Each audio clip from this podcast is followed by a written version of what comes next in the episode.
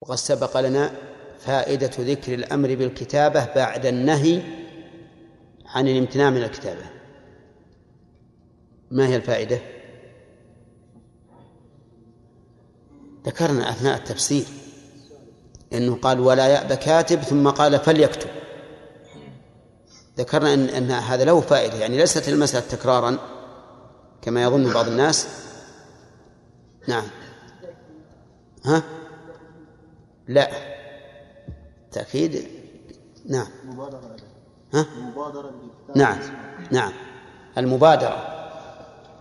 لأن قوله ولا يأبى كاتب قد يقول ما ما ما أبى عليه ولكن إيتوا العصر. يجون العصر يقول إيتوا بكرة. بكرة يقول بعد بكرة. وهكذا. فقال فليكتب. فنستفيد من الأمر هنا. الفورية. والمبادرة. إذن نأخذ من ذلك فائدة وهي مبادرة الكاتب إلى الكتابة بدون مماطلة. كذا لقوله فليكتب. ثم قال تعالى وليملل الذي عليه الحق وليتق الله ربه ولا يبخس منه شيئا فإن كان الذي عليه الحق سفيها أو ضعيفا أو لا يستطيع أن يمل هو فليملل وليه بالعدل. يؤخذ من هذه من هذه الجملة من الآية أن الرجوع في مقدار الدين إلى من عليه الدين. لا إلى الداعي. الدليل وليملل الذي عليه الحق. لأنه لو أملل الذي له الحق ربما ربما يزيد. لكن إن قال قائل وإذا أملل الذي عليه الحق ربما ينقص. ها؟ وذاك أيضا يقول صاحب الحق موجود. نعم. الآن يعني لو قال قائل إذا أملى من له الحق؟ وقلتم إنه لا يمكن أن يملي لأنه ربما يزيد. نقول أيضا الذي عليه الحق ربما ينقص. ربما ينقص. طيب إذا نقص قال له صاحب الحق. لا الحق كذا. وذاك أيضا إذا زاد قال الذي عليه الحق. لا هذه زيادة. نعم. نعم. نعم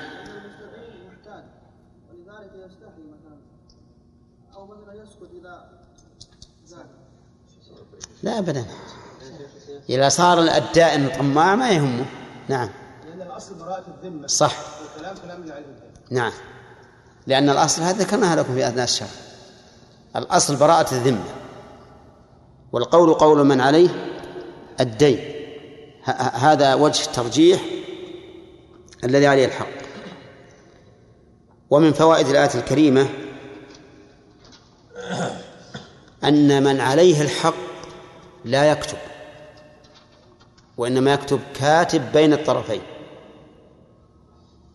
لأنه جعل الذي على الحق جعل وظيفته الإملال جعل وظيفته الإملال. ولكن لو كتب صحت كتابته إلا أنه لا يؤخذ من هذه الآية يؤخذ من أدلة أخرى. مثل قوله تعالى يا أيها الذين آمنوا كونوا قوامين بالقسط شهداء لله ولو على أنفسكم. وكتابة الإنسان على نفسه إقرار. وإقرار الإنسان على نفسه مقبول. نعم. ثم قال ومن فوائد الآية الكريمة وجوب تقوى الله عز وجل على من عليه الحق. وأن يتحرى العدل لقوله وليتق الله ربه. ومن فوائدها أيضا أنه ينبغي في مقام التحذير أن يذكر كل ما أن يذكر كل ما يكون به التحذير. لأنه هنا قال الله فيذكر الإنسان مقام الألوهية ربه يذكر مقام الربوبية. ففي مقام الألوهية يتخذ يتخذ التقوى عبادة. لأن الألوهية هي توحيد العبادة. وفي مقام الخوف من الانتقام يكون مشهده الربوبية. كقوله ربه لأن الرب عز وجل مالك خالق متصرف. ومن فوائد الآية الكريمة أنه يحرم على من عليه الدين أن يبخس منه شيئا لا كمية ولا نوعا ولا صفة. لا كمية ولا نوعا ولا صفة. الكمية بأن يقول عشرة بدل خمسة عشر. النوع بأن يقول مثلا لا بأن يقول مثلا في التمر يقول شجر بدل سكري مثلا هذا النوع. الصفة بأن يقول ردي بدل جيد. كل هذا يؤخذ من قوله ولا يبخس منه شيئا. طيب. ومن فوائد الآية الكريمة أن الولي يقوم مقام المولى عليه في الإملال. لقوله فإن كان الذي عليه الحق سفيها أو ضعيفا أو لا يستطيع أن يمل الميل هو فليملل وليه بالعدل. طيب. ومن فوائد الآية الكريمة أن أسباب القصور ثلاثة. السفة والضعف وعدم الاستطاعة. السفة أن لا يحسن التصرف. إذا إذا أراد يملي قال اكتب في ذمتي لفلان عشرة آلاف. فقال له الدائم عشرة آلاف أنت رجل كريم وطيب اجعلها عشرين ألف. قال ما يخالف عشرين ألف. نعم؟ هذا سفيه ولا غير سفيه؟ سفيه. لا لا يحسن أن يكون هو الذي يملك. ضعيف يشمل الصغير والمجنون. ما يست... الضعيف والصغير والمجنون ما يمكن يملل. طيب لا يستطيع أن يمل لإعياء أو خرس أو ما أشبه ذلك. فهذه الأسباب هي التي يكون يقوم الولي في هذه الأحوال مقام المولى عليه. طيب. أظنه سبق لنا من هو الولي. ها؟ طيب. إذن ما حاجة لذكر من فوائد الآية الكريمة قبول قول الولي فيما يقر به على مولاه. من أين يؤخذ؟ لقوله فليملل وليه. وهذا يدل على أنه يقبل قوله على مولاه. لا في البيع ولا في الشراء ولا في التأجير ولا في الرهن ولا في في الدين ولا غيره. الولي مقبول قوله على مولاه.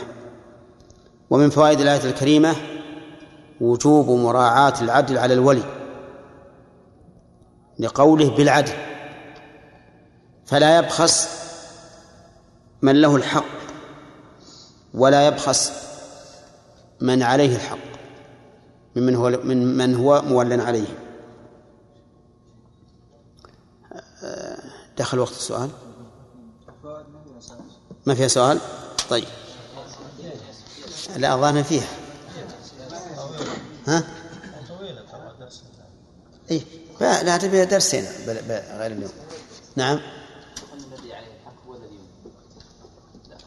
الاصل براءته طيب يا شيخ بالنسبة للذي له الحق كذلك نقول براءه لا لأن لأن لأن الذي عليه الذي له الحق مدعي.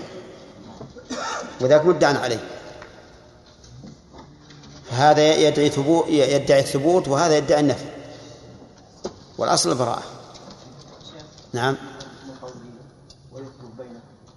بد من حضور يعني الرجلين الذين الحق والذي الحق في المجلس إي نعم. ولا نعم نعم. كيف يؤخذ هذا؟ حضور كل من الدائم والمدين. لقوله بينكم. ولا ت- ت- تحقق بينه إلا بوجودهما إي نعم. تضاف هذه إلى ما سبق. نعم.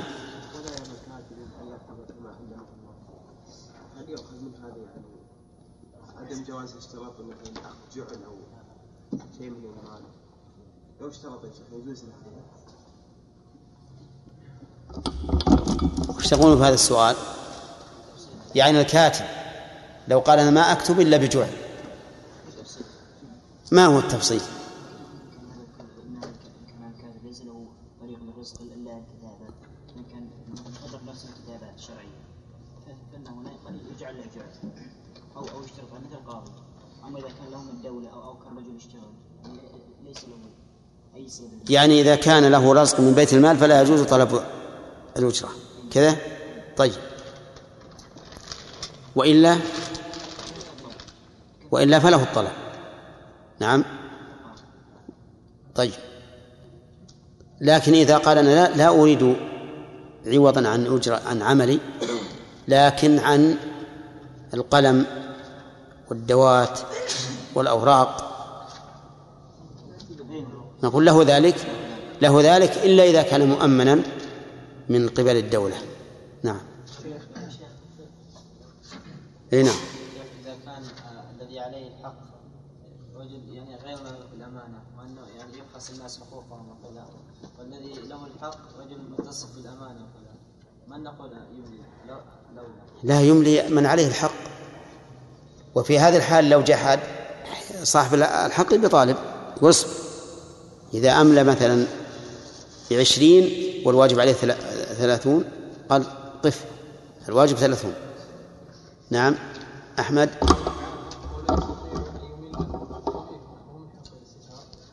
نعم. نعم. أي نعم. من باب التوكيد. توكيد. نعم. كيف؟ اي نعم. لا ما يقبل إلا فيما يمكن إلا في- فيما يمكن تصرفه فيه.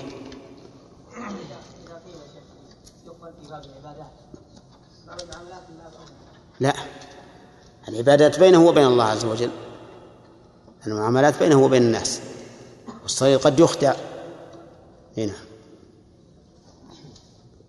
نعم نعم بالنسبة لإقرار الولي على على المولى يقبل مطلقا في كل نعم في كل ولايته. نعم. إي نعم. الدين نعم. سببه قبل وفاة الرجل مثلا مثلا إنسان عليه دين اي نعم مثلا إنسان عليه حق. فتوفي بعد ذلك أقام القاضي شخص ولي عليه. ف- على إيش؟ على مال الم- المتوفى؟ القاصد طيب. فلما سأله القاضي عن هذا قال نعم وقد يكون لا يعلم السبب. نعم؟ فهل يقبل. إذا كان هذا السبب موجودا قبل أن أن يكون وليا على هؤلاء ما ما له حق يتصرف فيه. لأنه قبل ولايته. أي نعم. لأن هذا قبل ولايته. ثبوت الحق على الميت قبل أن يتولى هذا وقبل أن يكون الحق لل- لل- للقصار أيضا. نعم.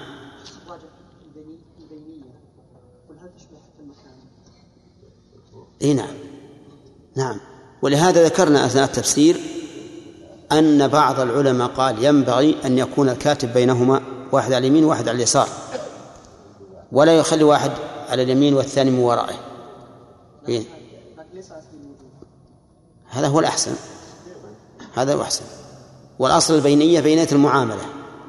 الأصل بينة المع- المعاملة بينية المعاملة لكن لا بأس أن نقول انه أيضا بينية المكان.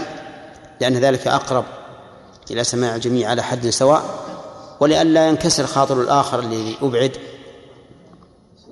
نعم ها؟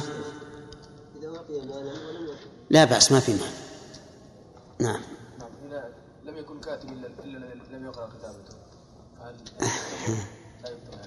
وش الفائدة من هذا؟ يعني ممكن عند ال- يعني عند عند استرجاع يتلو هذا نفس الكاتب. فيقرأ الكتاب. والله أنا ما أدري. إيه ممكن يموت لكن؟ ها؟ والله الظاهر إنه ما اللي ما اللي ما يعرف ما ما يلزم لكن كأنه يعني يمكن بالتأمل أو أحد يعرف لأن بعض الخطوط إذا مارسها الإنسان عرفها وغيره لا يعرفها. ربما. على كل حال هو خير من عدمه. الحين 48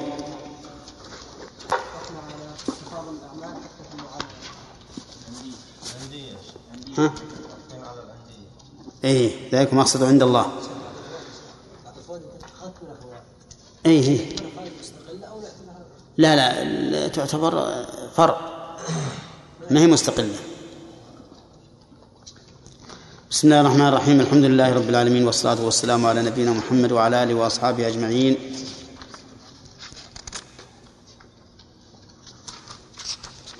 قال الله تبارك وتعالى استشهدوا شهيدين من رجالكم أخذناها أظن وبينا ما تتضمنه من شروط الشاهدين نعم وأظننا استثنينا من اشتراط الإيمان. أولى شهادة الكافر عند الضرورة. ما ما ذكرناها؟ طيب ما يعني قوله ذلك مقصد عند الله؟ تفاضل الأعمال حتى في المعاملات. أولى. ها؟ طيب.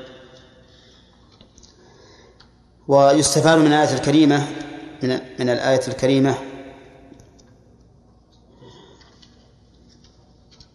أن الشهادات تتفاوت فمنها القيم ومنها الأقوم ومنها ما ليس بقيم. فالذي ليس بقيم هو الذي لم تتم فيه الشروط والقيم هو الذي صار فيه أدنى الواجب والأقوم ما كان أكمل من ذلك بدليل قوله وأقوم للشهادة وأقوم للشهادة. إذا قيل مثال القيم نقول مثل شاهد ويمين. الشاهد واليمين كافي لكن أقوى من الشاهدان. أليس كذلك؟ لأن الشاهدين أقرب إلى الصواب من الشاهد الواحد ولأن الشاهدين لا نحتاج معهما إلى يمين المدعي. فكانت شهادة الشاهدين أقوم للشهادة. ومن فوائد الآية الكريمة أنه ينبغي للإنسان أن يتجنب كل ما يكون له فيه ارتياب وشك. لقوله وأدنى ألا ترتابوا.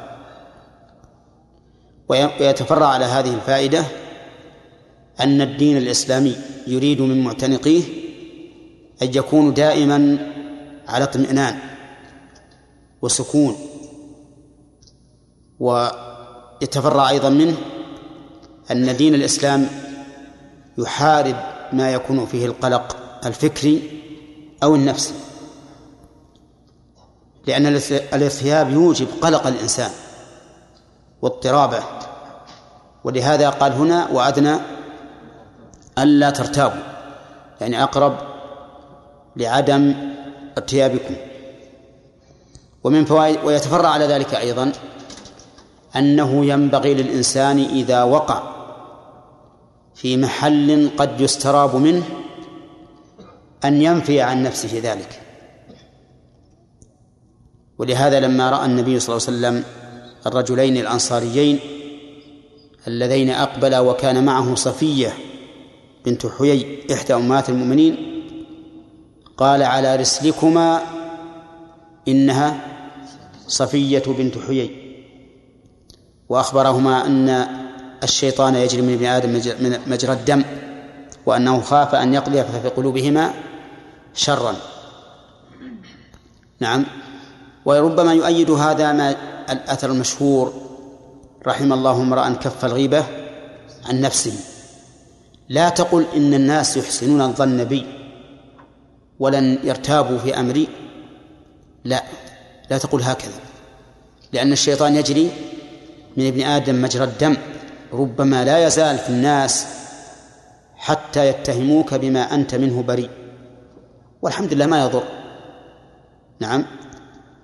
من أين نأخذها من قوله وأدنى ألا ترتابوا طيب. ثم قال إلا أن تكون تجارة حاضرة تديرونها بينكم فليس عليكم جناح ألا تكتبوها إلى آخره. يستفاد من هذه الآية الكريمة من هذه الجملة من الآية الكريمة جواز التجارة لقوله إلا أن تكون تجارة حاضرة. وهو كذلك. ولكن هذا الإطلاق مقيد بالشروط التي دلت التي دلت عليها النصوص. فلو اتجر الإنسان بأمر محرم فهل يجوز؟ لا. من أين نعرف ذلك؟ من النصوص الأخرى. من النصوص الأخرى. لو لو راب الإنسان يريد التجارة والربح قلنا هذا حرام من نصوص أخرى. إذن هذا المطلق إلا أن تكون تجارة إيش؟ مقيد. أنا أقول الآن هذا المطلق هل كلامي صحيح؟ وقولي إنه ووصفي إياه بالمطلق أو هذا العام أي نعم. الصواب مطلق. الصواب مطلق. ما عشان الاستثناء. لأن تجارة نكرة في سياق الإثبات. والنكرة في سياق الإثبات للإطلاق لا للعموم. النكرة للعموم إذا كانت في سياق إيش؟ النفي أو النهي أو الشرط أو الاستفهام الإنكاري. أما هنا فهي في سياق الإثبات لكن نقول هذا المطلق مقيد بماذا؟ بالنصوص الدالة على أن التجارة لا بد فيها من شروط. طيب. يستفاد من هذا أن التجارة نوعان تجارة حاضرة وتجارة غائبة. فهل يجوز الاتجار بالغائبة؟ الجواب نعم. لأن الأصل في قوله حاضرة الأصل فيه أن يكون قيدا. أن يكون قيدا والقيد يخرج غير المقيد فيفيد بأن التجارة إما حاضرة تدار بيننا وإما غائبة والغائبة إما بدين مؤجل وإما غير مؤجل. فإذا قلت بعت عليك سيارتي وليست حاضرة بين أيدينا هذا نقول دين. نعم. ولكني لاحظ أني ما عينتها بذاتها. بعت عليك سيارة صفتها كذا وكذا وكذا بعشرين ألف. هذا نقول دين لأن السيارة لم لم تعين لكنه حاضر ولا غائب؟ هو غائب عن النظر لكنه غير مؤجل فيكون حاضرا. أما الدين المؤجل فسبق في أول الآية. طيب ومن فوائد الآية الكريمة أن الأصل في التجارة الدوران تديرونها بينكم. فأما الشيء الراكد الذي لا يدار فهل يسمى تجارة أو لا يسمى؟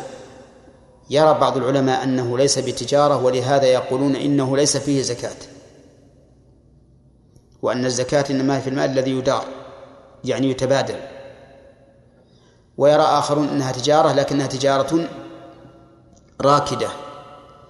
وهذا يقع كثيرا فيما إذا كسدت التجارة وكسد البيع, البيع. فهنا ربما تبقى الصلة عند أصحابها مدة طويلة ما حركوها. لكن هي هي في حكم إيش؟ الدائرة أو المدارة في حكم المدارة. لأن هذا الرجل ينتظر أي إنسان يأتي فيبيع عليه. ومن فوائد الآية الكريمة أنه لا يجب كتابة التجارة الحاضرة المدارة. ولو كانت ولو كان ثمنها غير منقود. بخلاف ما إذا تدين بدين لأجل مسمى فإنه تجب كتابة الدين على ما سبق من الخلاف في ذلك. لقول هنا فليس عليكم جناح أن لا تكتبوها أي في عدم كتابتها. ثم قال وأشهدوا إذا تبايعتم ولا يضار كاتب ولا شهيد وإن تفعلوا فإنه فسوق بكم واتقوا الله إلى آخره. يستفاد من هذه الجملة الأمر بالإشهاد عند التباين وهذا الأمر هل هو للوجوب أو للاستحباب أو للإرشاد؟ نعم. يجري فيه الخلاف الذي أشرنا إليه من قبل.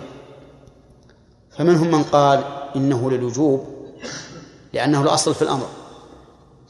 ومنهم من قال إنه للاستحباب لأن الناس ما زالوا يتبايعون في عهد الرسول عليه الصلاة والسلام ومن بعد عهده من غير إشهاد. ولو كان هذا واجبا ما ترك. في هذه الأعصار الكثيرة. كل الناس يشترون الأشياء الزهيدة والأشياء الثمينة. ولا يرون واجبا عليهم أن يشهدوا. ومنهم من قال للإرشاد بناء على قاعدة أصلها وهي أن وهي أن الأوامر التي لا يقصد بها التعبد تكون للإرشاد. والمعاملات التي والمعاملات التي بين الناس كلها لا يقصد بها التعبد. كلها لا يقصد بها التعبد لأنها ليست لله بل هي معاملة فيما بين الإنسان وبين غيره فلا فلا يكون شيء منها واجبا. اللهم إلا أن يتعلق بولاية مثل أن يكون الإنسان وليا على غيره ويبيع له شيئا ثمينا. يعد ترك الإشهاد فيه تفريطا فحينئذ نقول يجب من حيث إيش؟ من حيث الائتمان وتعلق حق الغير به قالوا ويؤيد ذلك أن هذا الذي حصل فيه التبايع لو أن الرجل أعطاه إياه بدون شيء يجوز ولا لا؟ ها؟ سألكم يا جماعة ولا أنتم غايبين؟ لو أعطاه إياه بدون شيء بدل ما أن يبيع لك سيارتي وأروح أجيب الشهود قلت خذ السيارة هبة مجانا. يجوز ولا لا؟ يجوز ما حد يقول غير جائز. إذن فالمقصود بالإشهاد حفظ الحق الذي هو من اختصاصي أنا. وإذا كان يجوز أن أتنازل عنه من أول الأمر وأقول خذ السيارة وإذاك فهذا فإن ذلك يدل على أن الأمر هنا ليس ليس للوجوب. قالوا ويدل على ذلك أن الرسول صلى الله عليه وسلم اشترى فرسا من أعرابي ولم يشهد. ولم يشهد. والقصة مشهورة معروفة. ولو كان الإشهاد واجبا لكان أول من يقوم به الرسول عليه الصلاة والسلام. لأن الرسول صلى الله عليه وسلم قال وبذلك أمرت وأنا أول المسلمين. وقد مر علينا أن معنى الآية ليس معناها أولهم زمنا لكن أولهم استسلاما. بمعنى أنه إذا أمر بالشيء أو أمر به فهو أول من من ينفذه ويستسلم له عليه الصلاة والسلام. فلو كان هذا أمرا واجبا لكان الرسول عليه الصلاة والسلام أول من من ينفذه ويشهد عليه. على أن في هذه في هذه في هذا الاستدلال شيئا من المناقشة. وما هو؟ هو أن الرسول عليه الصلاة والسلام لا يساويه غيره في أن في أن دعواه مقبولة بكل حال. وغيره غير مقبولة. يعني الرسول عليه الصلاة والسلام إذا ادعى دعوة فقوله مقبول بلا يمين ولا شهود. ويجب على كل مؤمن أن يصدق ما ادعى به. وهذا من خصائصه عليه الصلاة والسلام. ولهذا لما طلب الأعرابي من يشهد له قام خزيمة خزيمة بن ثابت رضي الله عنه وشهد. قال كيف تشهد على ما لم تره؟ قال نصدقك بخبر السماء ولا نصدقك بخبر الأرض. فكان على كل مؤمن أن يشهد بأن هذا الأعرابي باع على الرسول عليه الصلاة والسلام وإن لم يحضر. لأن لأن الدعوة عليه الصلاة والسلام مقبولة بلا شك. طيب. إذا كان الأمر كذلك صار في الاستدلال بهذا الحديث نظر. نعم. ولكن قد يقال لو كان الأمر كذلك ما استشهد النبي النبي صلى الله عليه وسلم أحدا. ولا قال لخزيمة لا حاجة لشهادتك لأن قولي مقبول. على كل حال اللي ظهر أن الإشهاد ليس بواجب. القول الثالث أن الأمر الإرشاد هو أقرب الأقوال إلا إذا تعلق به شيء إلا إذا تعلق به حق الغير. يعني يكون الإنسان وليا على غيره أو وكيلا على غيره وربما ضاع فهذا يجب من من حيث إيش؟ من حيث الأمانة وتعلق حق الغير. وكذلك ربما نقول إنه ينبغي إذا كان الأمر كبيرا كبيرا يترتب عليه ضرر عظيم على الإنسان فقد يقال إن هذا إن الإشهاد هنا مأمور به إما استحبابا وإما وجوبا. ويستفاد من الآية الكريمة جواز التبايع ها؟ لقوله إذا تبايعتم. طيب. ولكن قد يقول قائل كل الآية هذه كلها في المعاملات كلها في المعاملات ومنها البيع إلا أننا يمكن أن نستبدل هذه القاعدة ونقول يستفاد منه أن الإشهاد ينبغي أن يكون حين التباين بمعنى أنه لا يتقدم ولا يتأخر لماذا؟ لأن المبيع قد يتغير قد يتغير ولأن العقد لم يتم ولأن العقد لم يتم إذا كان الاستشهاد قبله. فإن كان بعده فربما يكون قد تغير فربما يكون قد تغير. ومن فوائد الآية الكريمة تحريم مضارة الكاتب والشهيد. مضارة الكاتب. والشهيد هل هذا مضاف إلى الفاعل أو إلى المفعول؟ مضارة الكاتب والشهيد. ها؟ صالح للأمرين. كما أن قوله كاتب ولا يضر كاتب صالح لأن يكون فاعلا وأن يكون نائب فاعل. طيب إذن يحرم على الكاتب أن يضار في الكتابة. على الكاتب. أن يضار مثل إيش؟ مثل أن يزيد أو ينقص نعم أو, أو يسقط كلمة لا بد منها أو ما أشبه ذلك. يقول إن مثل باعه بعشرة يكتب باعه بتسعة أو يكتب باعه بأحد عشر أو يسقط كلمة لا بد منها. هذا من المضارة كذلك أيضا نحن لا نضار. الكاتب يعني يحرم على المكتوب له أو عليه أن يضار الكاتب. مثل إذا رآه في السوق بعد أن كتب عليه صار يتكلم عليه يسخر به يؤذيه بالقول أو بالفعل هذا حرام. لا يضار كاتب ولا شهيد. كذلك الشاهد لا, لا يضار الشاهد غيره أو لا يضاره غيره. ها؟ كلاهما. فلا يجوز للشاهد أن يضار في شهادته. ولا يجوز لنا أن نضار الشاهد في شهادته. كيف نضاره؟ المضارات كثيرة. ولهذا ما قيدت بالآية. قد تكون المضارة بصفة استدعائه. إذا بغينا نجيبه يشهد دورنا أكبر ضابط في الشرطة وأعنفهم قلنا روح اجيبوه هذا فيه إضرار ولا لا؟ طيب. كذلك أيضا إذا أتينا به للشهادة نجعله في مكان متعب بارد في الشتاء وحار في الصيف.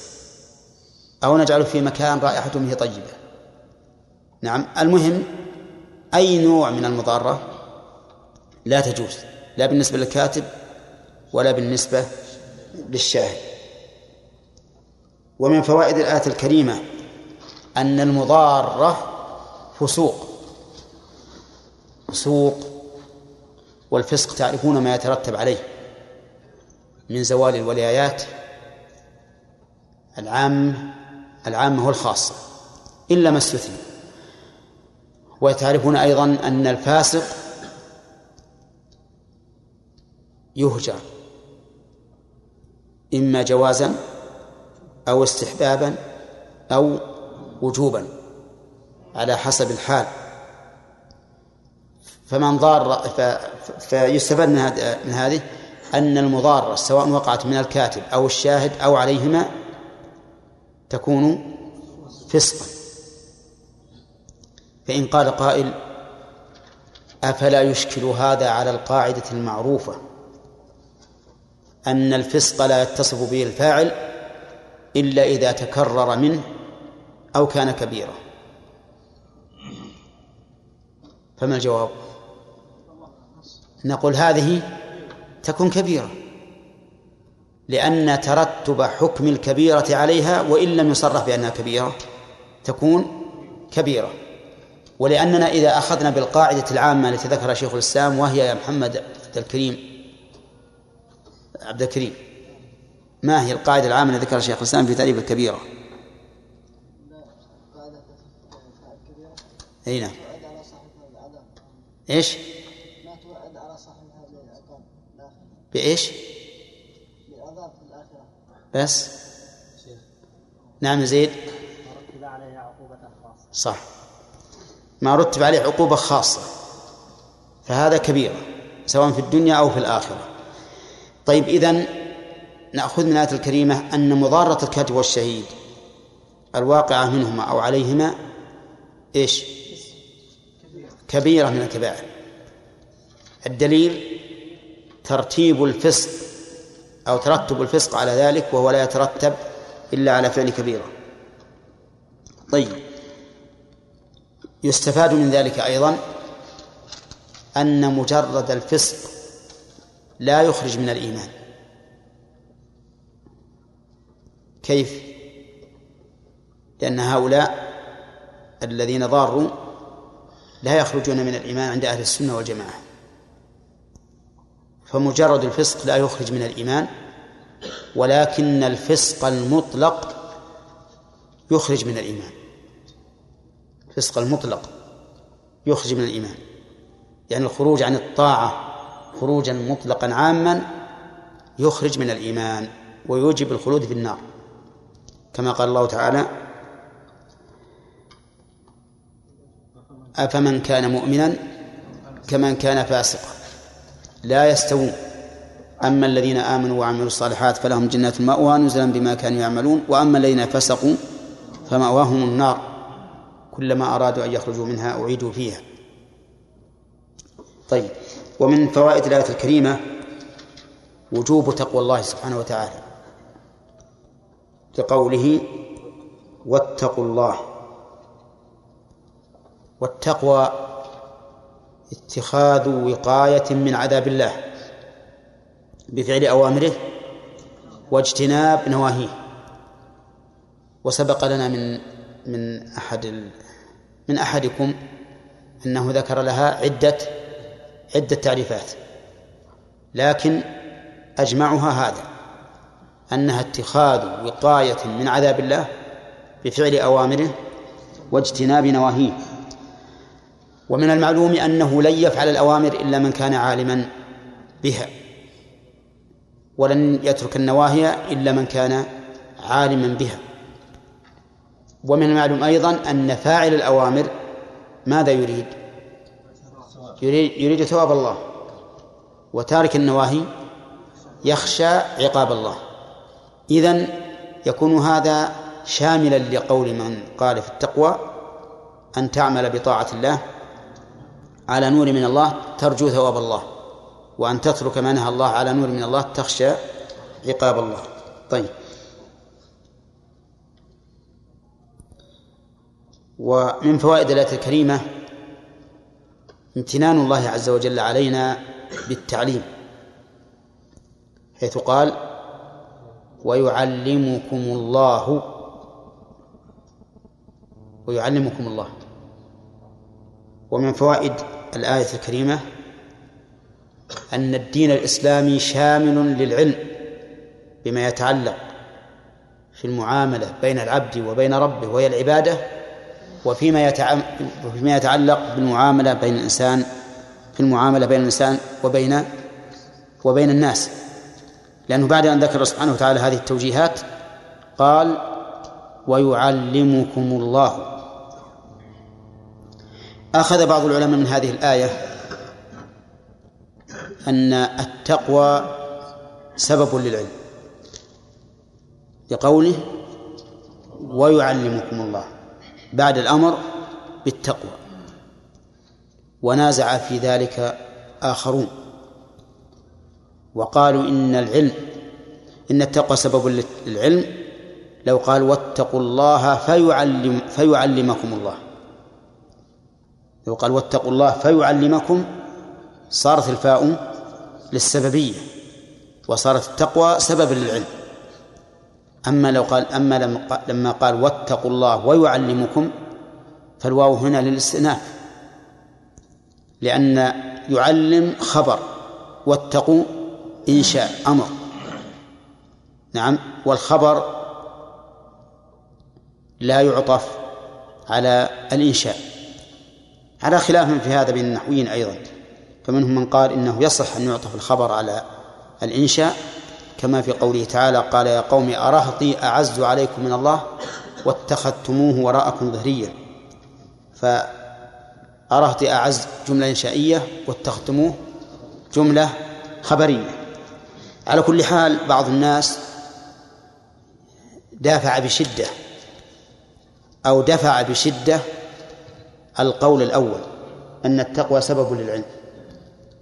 وقال إن هذا فتح بابا سيئا هذا الاستنباط. كيف؟ قال لأن الصوفية قالوا نعم تعلقوا به فقالوا إننا لتقوانا صار يأتينا إلهام من الله. نعم بكذا وكذا. فمن أجل ذلك اشتد دفعه للقول الذي يقول لمن قال إن إن التقوى سبب للعلم. ونحن نقول إن التقوى سبب للعلم لكن لا من هذه الآية. فإن الله يقول والذين اهتدوا زادهم هدى. ويقول ويزيد الله الذين اهتدوا هدى هدى. ويزيد الله الذين اهتدوا هدى. ولا شك أن أن الإنسان إذا لم يتق الله فإن عدم تقوى الله مصيبة من المصائب. أكبر من الزلازل والفيضانات. أقول إن إعراض الإنسان عن التقوى من أعظم المصائب بل هي أعظم المصائب في الحقيقة. قال الله تعالى فإن تولوا فاعلم أن ما يريد الله أن يصيبهم ببعض ذنوبهم يعني إذا تولوا عن الحق فهذه مصيبة. عاقبهم الله تعالى بها بما أذنبوا. وهذا يدل على إذا كان الذنب سببا لذنب آخر وإعراض صارت التقوى سببا للإقبال على الله عز وجل وللعلم. فنحن نقول إن التقوى سبب للعلم وإن التقوى أيضا سبب للإقبال على الله. فكلما أطاع الإنسان ربه زاده الله تعالى محبة للطاعة. حتى إن بعض السلف يقول من علامة قبول الحسنة الحسنة بعدها. من علامة قبول الحسنة الحسنة بعدها. فكلما رأيت من نفسك أن الله أعانك على الطاعة والتقوى فاعلم أنك سوف تزداد. لكن البلاء أن تجد من نفسك فتورا. فإن هذا ربما يؤدي إلى العقوبة بأن تتولى توليا أكثر وأكبر. ومن فوائد الآية الكريمة أن الأصل في الإنسان الجهل. من أين تؤخذ؟ من قوله ويعلمكم الله وهو كذلك. قال الله تعالى والله أخرجكم من بطون أمهاتكم لا تعلمون شيئا وجعل لكم السمع والأبصار والأفئدة. لعلكم تشكرون. ومن فوائد الآية الكريمة ثبوت صفة العلم لله. غير الجملة الآتية. من أين؟ نعم. لأن المعلم عالم. أولى بالمعلم من العلم. أليس كذلك؟ طيب. و ومن فوائد الآية هنا نعم. فعل صفة. جاء الله نعم. صفتها أنه يجيء. كيف يجي يعني لا لا. أنه عالم. أنه عالم. طيب من فوائد الآية الكريمة أيضا أن العلم من منة الله على على عباده. ها؟ ويعلمكم الله. كما قال تعالى لقد من الله على المؤمنين إذ بعث فيهم رسولا من أنفسهم يتلو عليهم آياته ويزكيهم ويعلمهم الكتاب والحكمة وإن كانوا من قبل لفي ضلال مبين. ولا شك أن العلم من أكبر النعم. أيما أكبر نعمة المال أو نعمة العلم؟ ها؟ العلم. لا ما هو جزمة. ها؟ عجيب. نعم. إيه هو هذا اللي قال الأخوان. ها؟ الدليل طيب. الحديث الصحيح الذي قال فيه النبي صلى الله عليه وسلم ثلاث أقسم عليهن ما نقص مال من صدقة وما زاد الله عبد بعفو إلا رفعة. إلا عزة. بعفو إلا عزة نعم. وما فتح عبد على نفسه باب مسألة إلا فتح الله عليه باب الفقر وأحدثكم حديثا فاحفظوه هذه الدنيا لأربعة. رجل أتاه الله علما ومالا فهو يحكم علمه في ماله وكما قال صلى الله عليه وسلم ورجل لم يؤته الله فهو بيع المنازل. ورجل أتاه الله علما ولم يأته مالا فهو يقول يا ليتني مال فلان فأعمل بعمله. فهما في. فهما في الأجر سواء. وكذلك رجل أتاه الله مالا ولم يأته علما فهو يتخبط في ماله. نعم. ورجل لم يؤته مالا ولا علما فيقول يا ليتني مال فلان فأعمل بعمله فهما في الوزر سواء. نعم. لما كان هذا عالم استفاد بنيته وعلمه أن يتمنى عمل الخيرات فأصبح أجره عظيما. أحسنت. طيب وعلى كل حال هذه على فضل العلم. لكن هل قال الله يرفع الله الذين أوتوا المال درجات؟ بل قال الذين آمنوا منكم والذين أوتوا العلم درجات. ها؟ كيف؟ أي نعم وميراث الأنبياء. طيب إذن العلم أفضل. العلم أفضل بلا شك ولا مقارنة. نعم. والعلم مع كونه فاضلا فهو في الحقيقة جهاد في سبيل الله. لأن الدين الإسلامي لم ينتشر إلا بالعلم والسلاح. السلاح يذلل العدو يذلل العدو والعلم ينير له الطريق. ولهذا إذا ذل العدو أمام الإسلام وخضع لأحكامه وإن لم يسلم ما علينا منه. إذا بذل الجزية وجب الكف عنه ولا يقاتل. نعم لكن العلم جهاد يجب أن يكون لكل أحد. ثم الجهاد بالسلاح لا يكون إلا للكافر المعلن كفره ولا يكون للمنافق. والجهاد بالعلم يكون لهذا ولهذا للمنافق وللكافر المعلن بكفره. ولهذا نقول المعلن بكفره لا يمكن أن يقاتل حتى يبلغ فإذا بلغ وعاند لم يسلم ولم يستجب للجزية حينئذ يقاتل. فالمهم أن نقول إن العلم أفضل بكثير من المال والعلم جهاد في سبيل الله ولا سيما في وقتنا الحاضر. الآن تفتح الناس والحمد لله وصاروا يأخذون الثقافات من يمين ويسار وترد عليهم من يمين ويسار.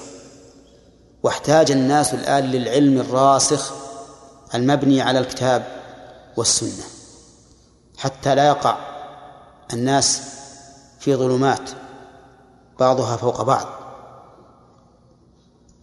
لهذا تجد تجد رجلا يمر به حديث أو حديثان ثم يقول أنا ابن جلا وطلاع الثنايا من ينال مرتبتي؟ أنا الذي أفتي بعشرة مذاهب ما هو بأربعة مذاهب؟ نعم. ثم مع ذلك يندد بمن خالفه ولو كان من كبار العلماء.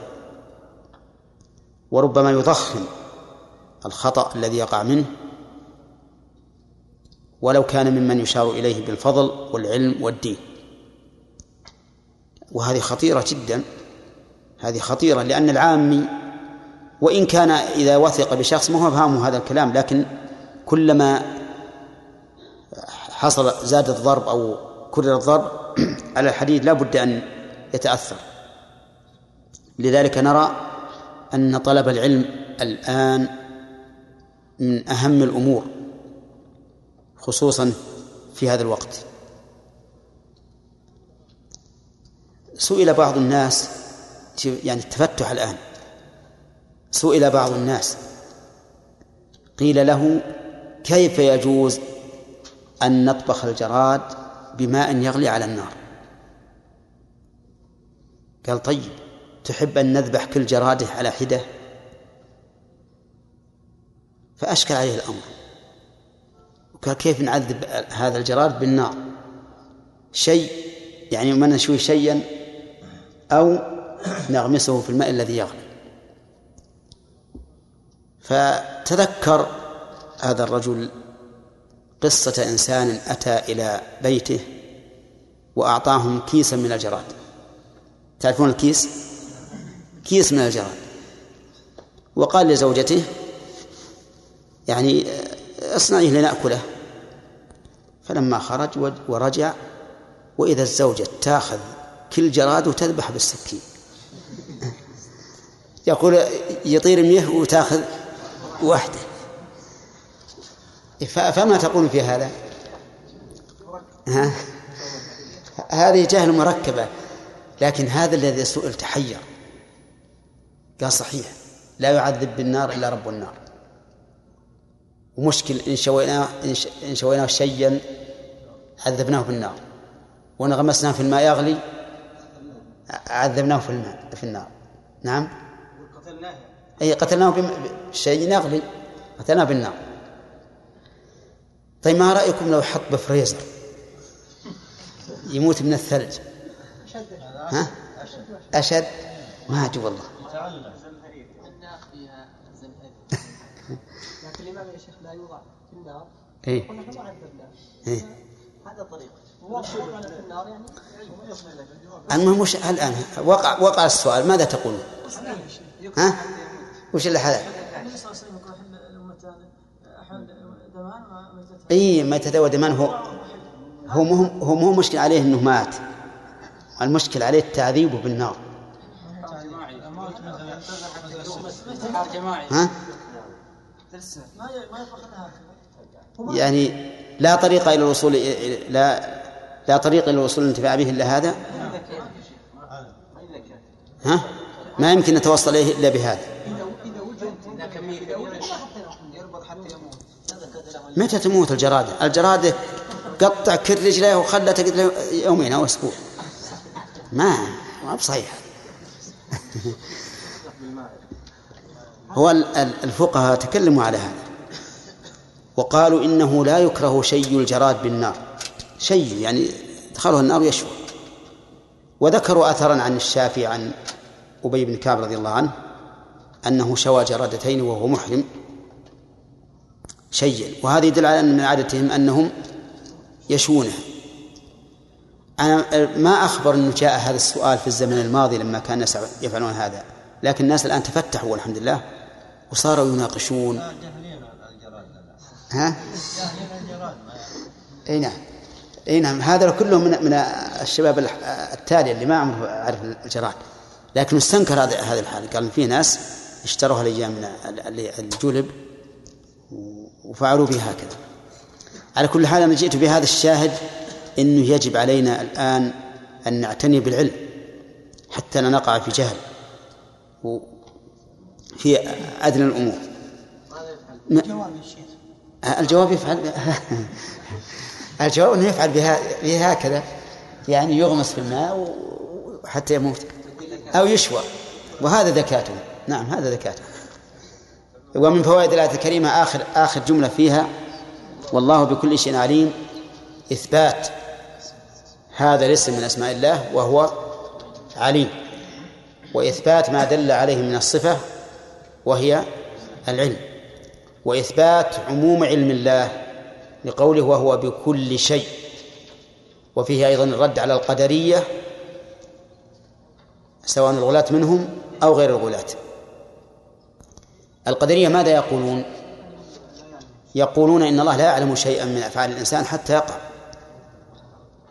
نعم.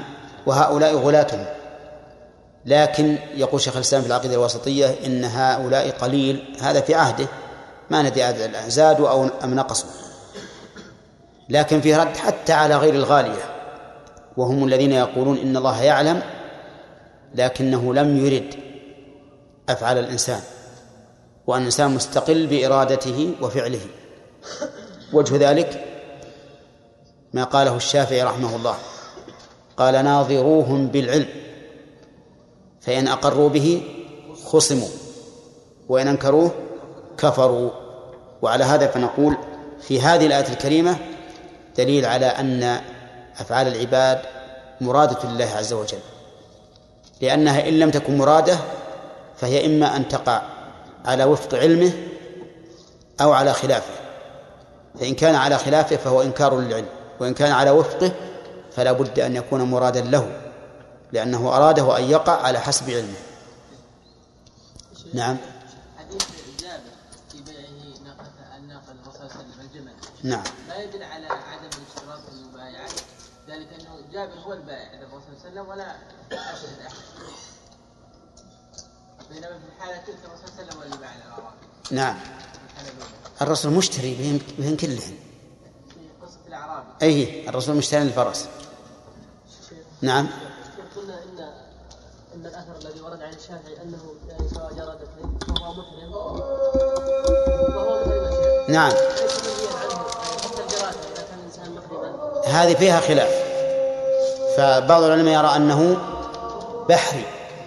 يرى أنه بحري والبحري ما فيه جزاء لا الصحيح أنه بري الصحيح أنه بري لكن ذكر عن كعب أنه قال إنه نخرة حوت ورأى أن أصله بحري فلا فليس فيه جزاء.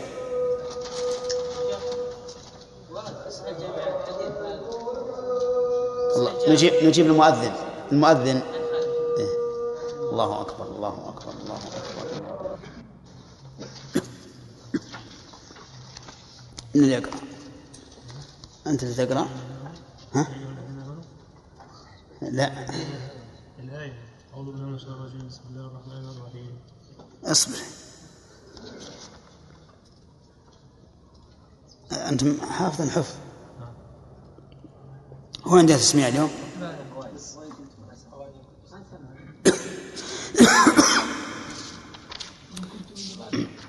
أعوذ بالله من الشيطان الرجيم. قال الله تعالى وإن كنتم على سفر ولم تجدوا كاتبا فرهان مقبوضة فيها قراءتان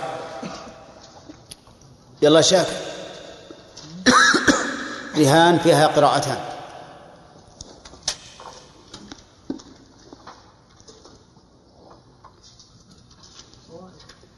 إيه مناقشة قبل الفوائد.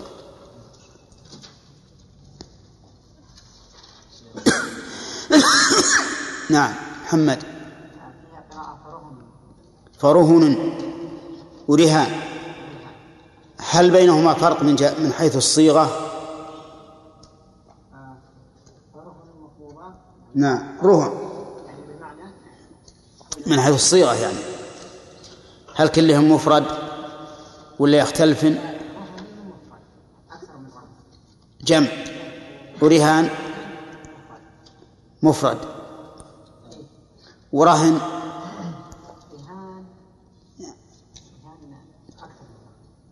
إذن هي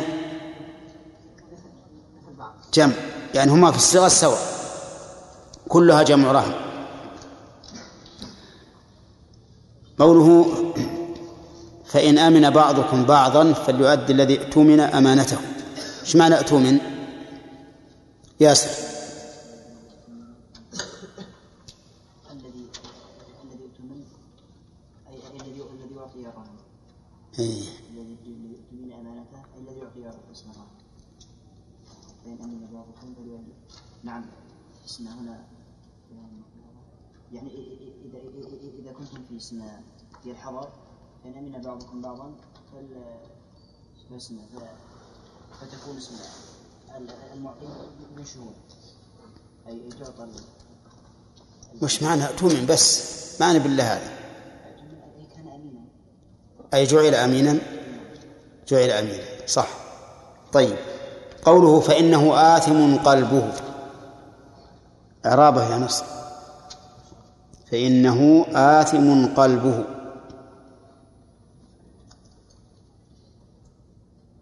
إحنا ما شرحنا هذه؟ إيه. ما حضرت؟ أو نسيت. إيه. نعم. إيش؟ إيه؟ لا. زيد. على حسب ما قبلها أو لا ما هي ما هي على حسب ما قبله ولا عاطفة هي على حسب ما قبله لكنه مفهوم. نعم واقع في جواب الشرط. نعم نعم آه، إن حرف توكيد آه، ينصب ال- ال- الاسم ويرفع الخبر والها ضمير متصل مبني على الضم في محل نصب آه، اسم إن. نعم. وآثم خبر مرفوع. وقلبه فاعل. قلبه نعم. وهو مضاف. الضمير مضاف. صح. سيدة فيها وجه آخر؟ فيها وجه آخر. نعم. لا. مبتدأ خبر أي قلبه خبر يعني تكون آثم قلبه مبتدأ آثم مبتدأ قلبه خبر والجملة خبر. فإنه آثم قلبه يعني إنه إن واسمها إنه اسمه وآثم خبرها لا لا وآثم قلبه الجملة خبر وهي مبتدأ خبر. طيب وين المبتدأ فيها؟ وين المبتدأ فيها؟ آثم هو المبتدأ؟ قلبه لا قلبه. قلبه لا المبتدأ وآثم خبره يعني فإنه قلبه آثم. طيب. يقول الله عز وجل وإن كنتم على سفر ولم تجدوا كاتبا فرهان مقبوضة إلى آخره. يستفاد من هذه الآية الكريمة أن للسفر أحوالا تخالف حال الحضر وهو كذلك. له أحوال تخالف حال الحضر في العبادات والمعاملات وغيرها ففي العبادات يختلف في الصلاة والصيام والطهارة. في المعاملات مر علينا الوصية في السفر. إذا لم يجد الإنسان من يشهده من المسلمين فإنه يشهد كفارا إما أهل الكتاب أو عموم الكفار على القول الراجح. كذا؟ طيب. في غيرها أن أن المسافر له دعوة لا ترد. يعني السفر من أسباب إجابة الدعاء. فالمهم أن للسفر أح- أحكاما تخالف أحكام إيش؟ الحضر ومنها هذه الآية. فيستفاد منها أن الإنسان إذا كان مسافرا وداين شخصا ولم يجد كاتبا فإن الطريق لإثبات حقه أن. أن يرهن أو أن يرتهن ويقبض الرهن. أن يرتهن ويقبض الرهن. مثال ذلك أقرضت شخصا وأنت وإياه في السفر وليس عندكما كاتب. وليس عندكما كاتب. فقلت أعطني رهنا أرتهنه للتوثق بحقي فأعطاك. واضح؟ طيب. ومن فوائد الآية الكريمة عناية الله عز وجل بحفظ أموال عباده. يعني أنه سبحانه وتعالى ذكر حتى هذه الصورة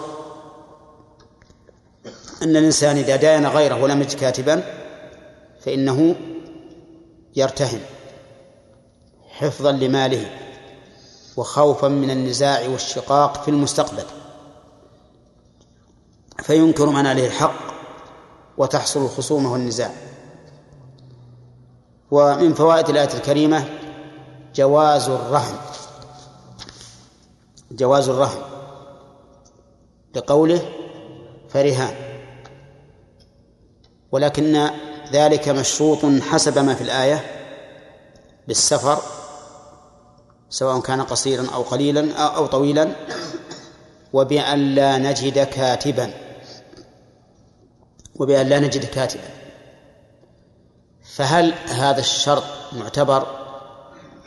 الجواب دلت السنة على عدم اعتباره. لا عدم الكاتب ولا السفر. فقد اشترى النبي صلى الله عليه وسلم ثلاثين صاعا من الشعير لأهله ورهن درعه عند يهودي حتى مات. وهذا يدل على جواز الرهن في الحضر حتى مع وجود إيش؟ الكاتب. إذا قال قائل إذا كان الأمر هكذا فما الجواب عن الآية؟ الجواب عن الآية أن الله تعالى ذكر صورة إذا تعذر فيها الكاتب فلدينا ما يثبت به الحق أو ما يتوثق به الحق وهو إذا وهو الرهن. فذكر هذه الصورة لا على أنها شرط للحكم. يعني كأنه قال إذا تدينتم بدين إلى أجل مسمى فاكتبوا وإن كنتم في السفر وليس عندكم كاتب فإيش؟ فارتهنوا فرهان مقبوضة. طيب. استدل بعض العلماء بهذه الآية. نعم إحنا قلنا جواز الرهن وأظن سبق لنا تعريف الرهن. ها؟ سبق في هذه الآية. طيب. استدل بعض العلماء في هذه الآية على أنه على أن من شرط صحة الرهن القبض واستدل آخرون بهذه الآية على أن من شرط لزوم الرهن القبض ولم يعتبر آخرون هذا الشرط. فلدينا الآن ثلاث أقوال. هل قبض الرهن شرط لصحته؟ هل قبض الرهن شرط للزومه؟ هل قبض الرهن من باب التوثقة أو من باب زيادة التوثقة؟ وليس شرطا للصحة ولا للزوم. هذه ثلاثة أقوال. فمن العلماء من يقول إن قبض الرهن شرط للصحة. الله قال فرهان وصفه ما أطلقها. قال مقبوضة. وعلى هذا فرهن بلا قبض لا يصح. وهذا قال به بعض العلماء وهو رواية عن أحمد بن حنبل رحمه الله.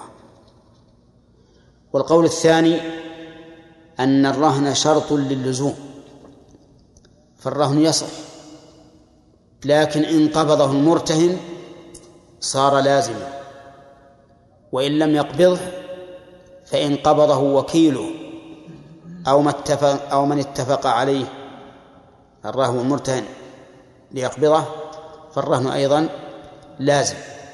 وإن بقي عند الراهن فالرهن غير لازم. وهذا هو المشهور من المذهب.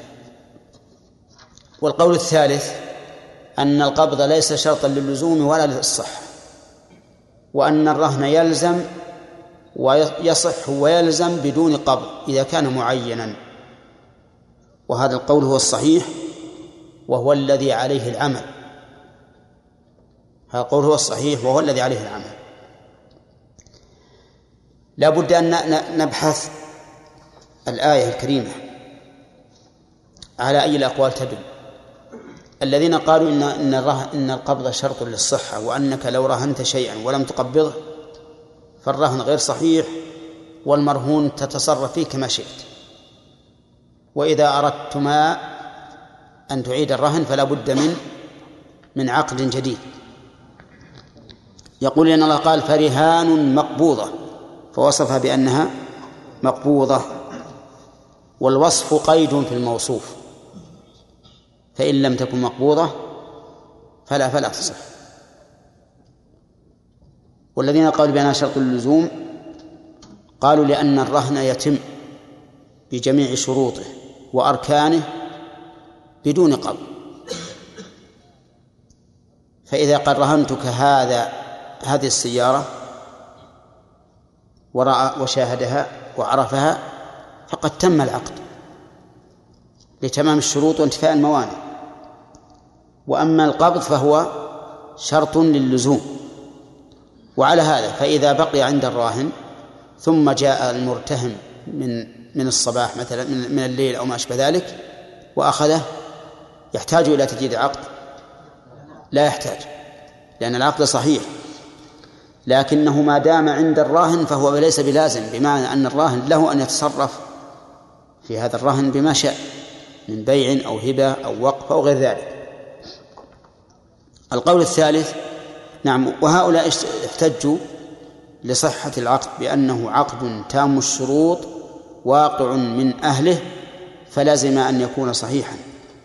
وأما وأما لزوم الرهن فلا يلزم إلا بالقبض طيب لقول فرهان مقبولة القول الثالث قالوا إنه ليس شرطا للصحة أي القبض أي قالوا إن القبض ليس شرطا للصحة ولا شرطا للزوم وأن الرهن يصح ويلزم بدون قبض ولو كان عند الراهن. إذا كان المرتهن قد أذن ببقائه عند الراهن.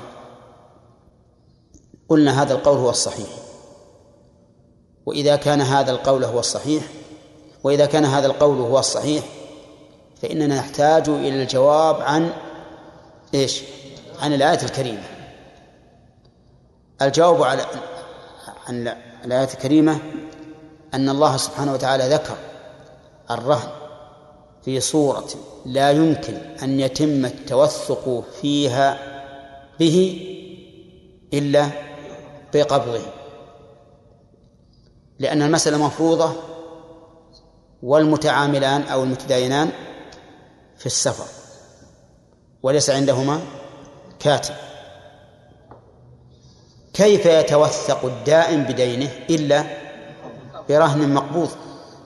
إذا لم يقبض قد ينكر صاحب قد ينكر من عليه الدين قد ينكر أصل الرهن فيحصل النزاع. فلا يمكن أن يتوثق بدينه إلا أن نعم إلا بالقبض فهي عبارة هي الآية الكريمة عبارة عن قضية معينة القبض فيها من تمام التوثقة وليس بشرط. ثانيا نقول يقولون ألستم قد ألغيتم قيد السفر؟ مع أنه صريح في الشرطية. وإن كنتم على سفر. فيقول فسيقولون بلى. وسيقول بعضهم لا. لأن بعض العلماء قال لا يجوز الرهن إلا في السفر وأخذ بالشرط والقيد.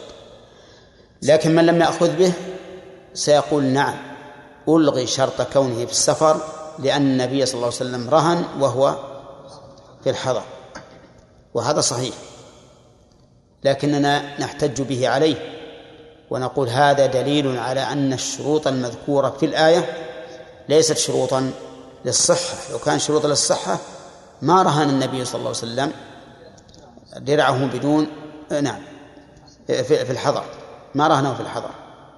طيب. إذن فالقول الراجح هو أن أن هذا من باب تمام التوثق فقط وليس شرطا للصحة ولا للزوم.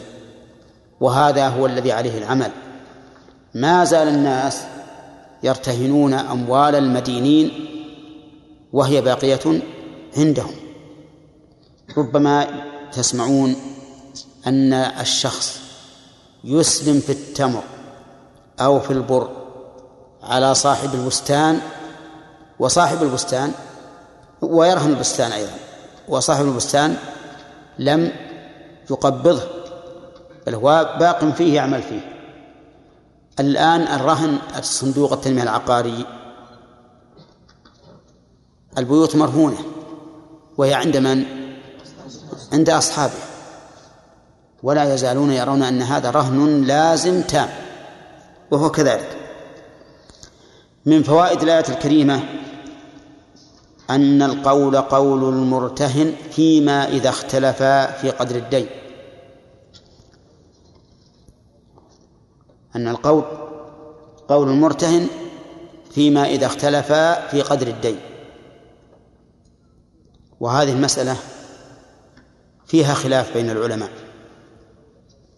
فمنهم من يقول إن القول قول الراهن ومنهم من يقول إن القول قول المرتهن ومنهم من يفصل. فصل. صورة المسألة أعطيتك قرضا مقداره عشرة آلاف ريال. ورهنت السيارة سيارتك وأخذتها أحرزتها عندي قبضتها لأني خشيت إن بغيت في يدك أن تتلفها. فأبقيتها عندي. ثم عند طلب الوفاء زعم الراهن صاحب السيارة أن القرض خمسة آلاف ريال فقط. وأنا قلت إنه عشرة. من القول قوله؟ ها؟ فيه خلاف أو فيه تفصيل. قال بعض العلماء إن القول قول الراهن. وهذا هو المذهب. القول قول الراهن. من الراهن؟ المدين. المدين صاحب السيارة. لماذا؟ قالوا لأنه غارم. والقاعدة أن الغارم هو المقبول قوله. وهذه القاعدة مأخوذة من قول الرسول صلى الله عليه وسلم البينة على المدعي واليمين على من أنكر. لأن الغارم مدعى عليه. فنحن مثلا في المثال الذي ذكرنا. اتفقنا على خمسة آلاف. أولى. يا أخي على خمسة. اتفقنا على خمسة. أنا أقول عشرة والخمسة داخلة في العشرة وأنت تقر بها. إذا اتفقنا على على خمسة آلاف. أولى.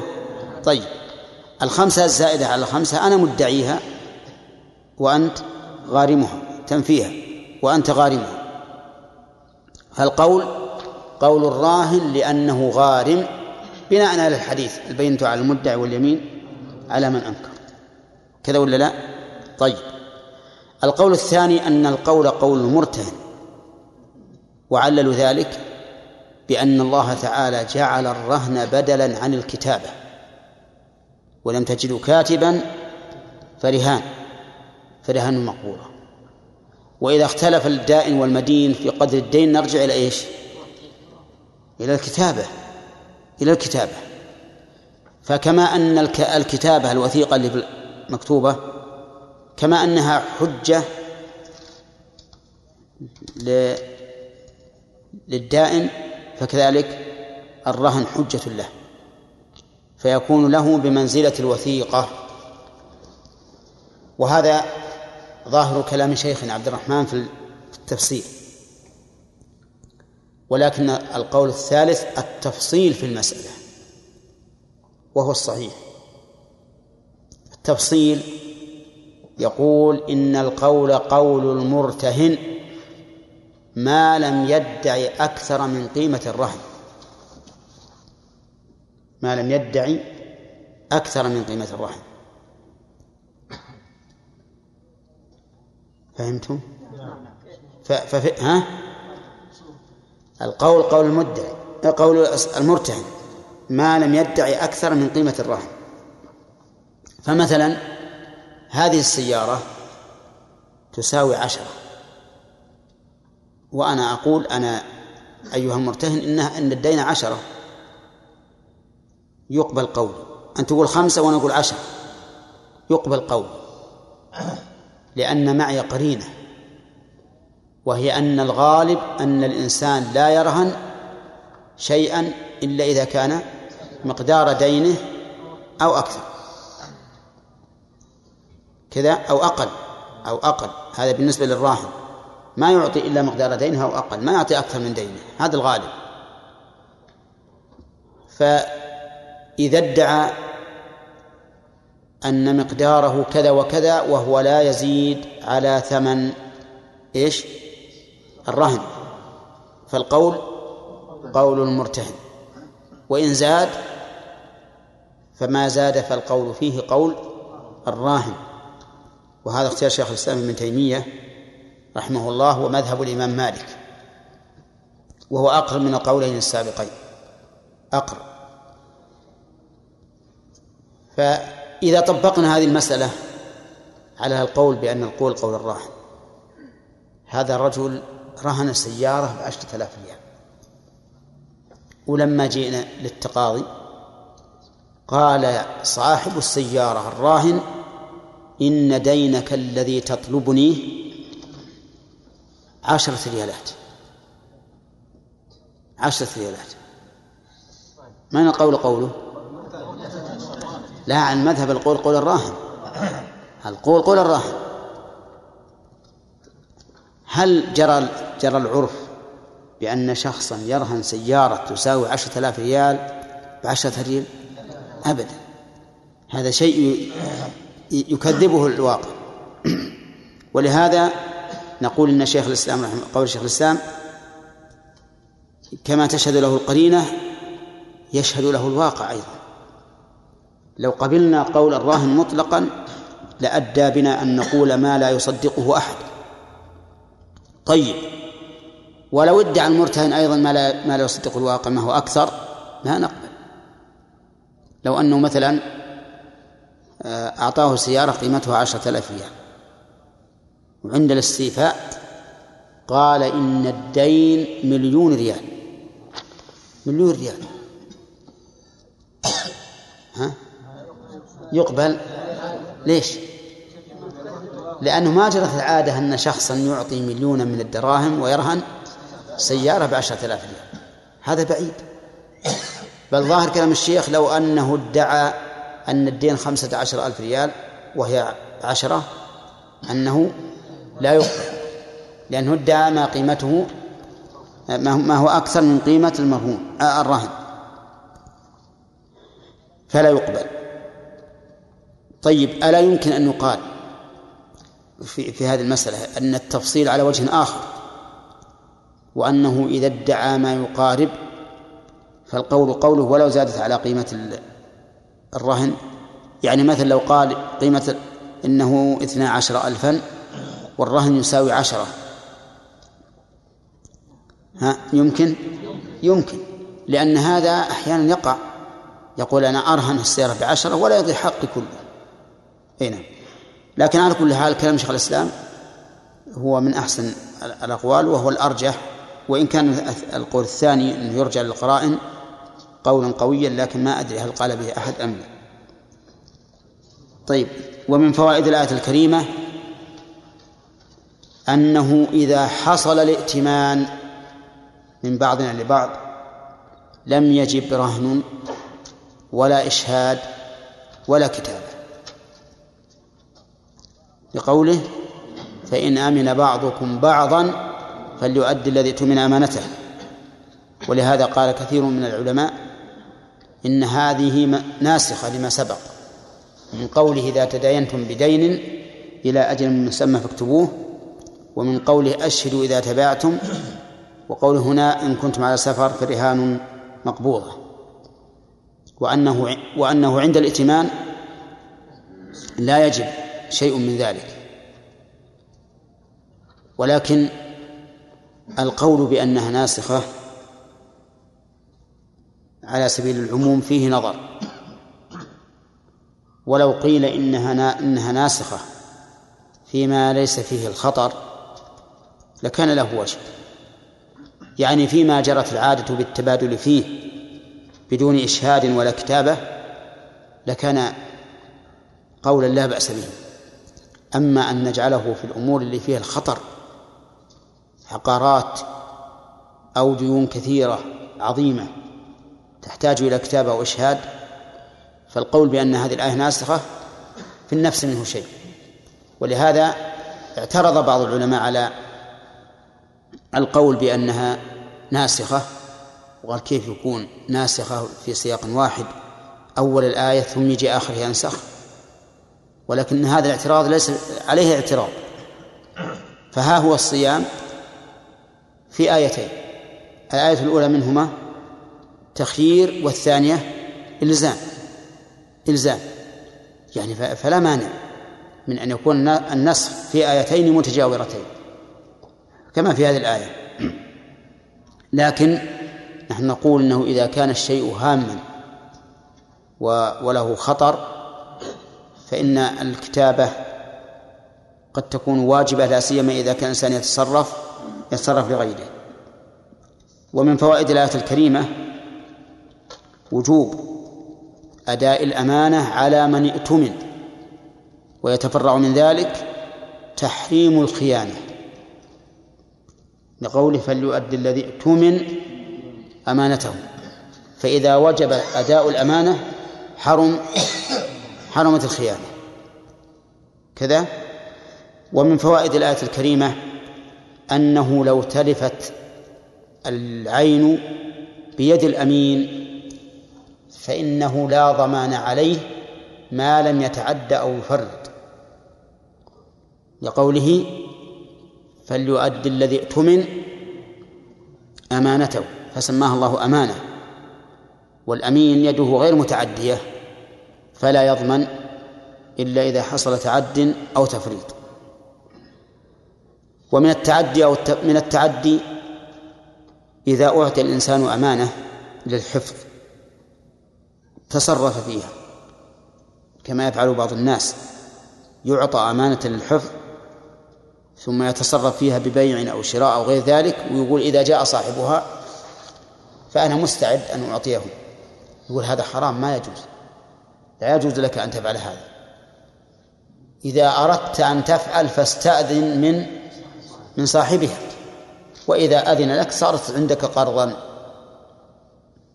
ومن فوائد الآية الكريمة أنه يجب على هذا الذي اؤتمن أن لا يغتر بثقة الناس به. لقوله وليتق الله ربه فإن الإنسان إذا اؤتمن ربما يغتر بثقة الناس به ولا يهتم بالأمور. فيقول الناس واثقون بي ولا يهتم. فأمره الله تعالى بأن يتقي الله. قال وليتق الله والتقوى سبقت لنا مرارا بأنها اتخاذ وقاية من عذاب الله بفعل أوامره وترك نواهيه.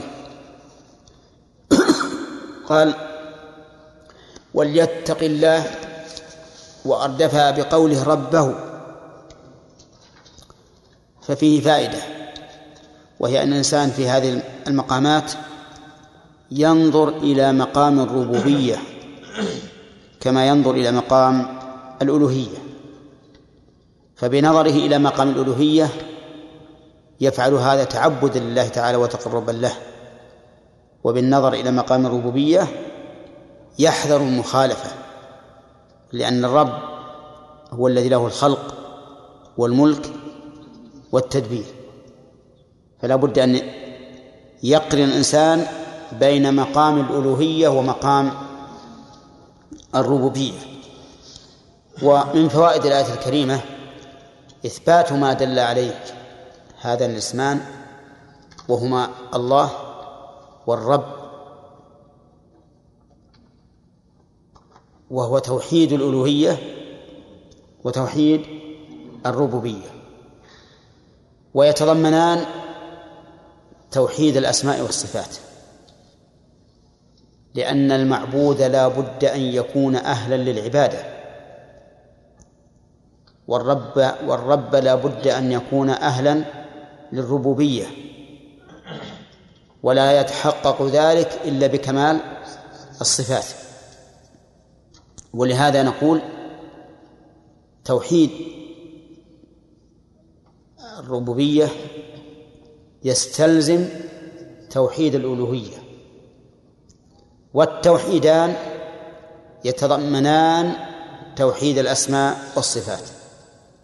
إذ لا يعبد إلا من كان متصفا بصفات الكمال.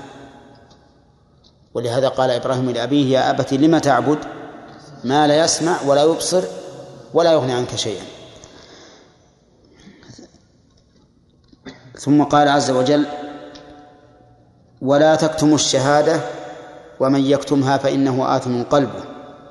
يستفاد من الآية الكريمة تحريم كتمان الشهادة يعني إخفاءها. وهل المراد الشهادة على الغير أو على الغير والنفس؟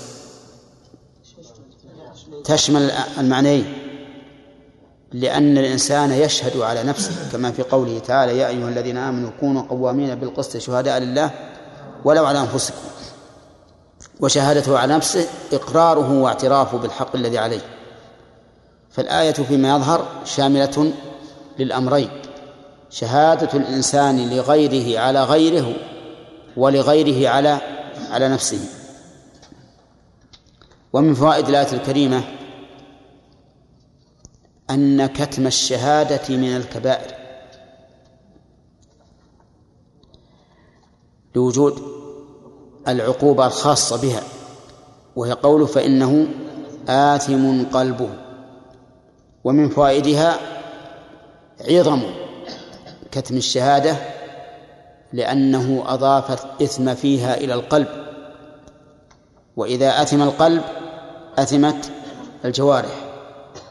لقول النبي صلى الله عليه وسلم ألا وإن في الجسد مضغة إذا صلح صلح الجسد كله. ولقوله التقوى ها هنا. التقوى في القلب ليست التقوى في اللسان ولا في الأفعال ولا في الأحوال. التقوى في القلب. قد يكون الإنسان متقيا بفعله متقيا بقوله غير متق بقلبه.